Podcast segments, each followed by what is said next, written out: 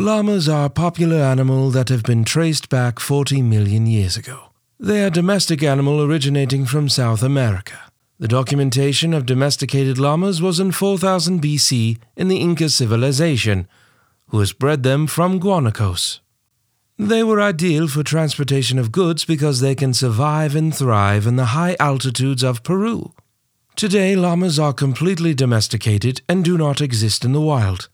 However, llamas are now mainly on farms as livestock guards to scare away predatory animals.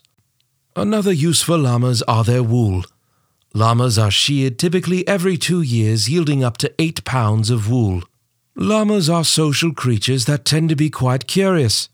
As herd animals, they communicate with each other through vocal noises.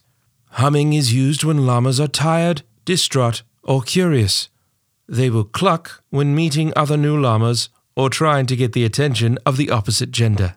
Contrary to media depiction, llamas rarely spit at humans. Within their herds, they hold a ranking system.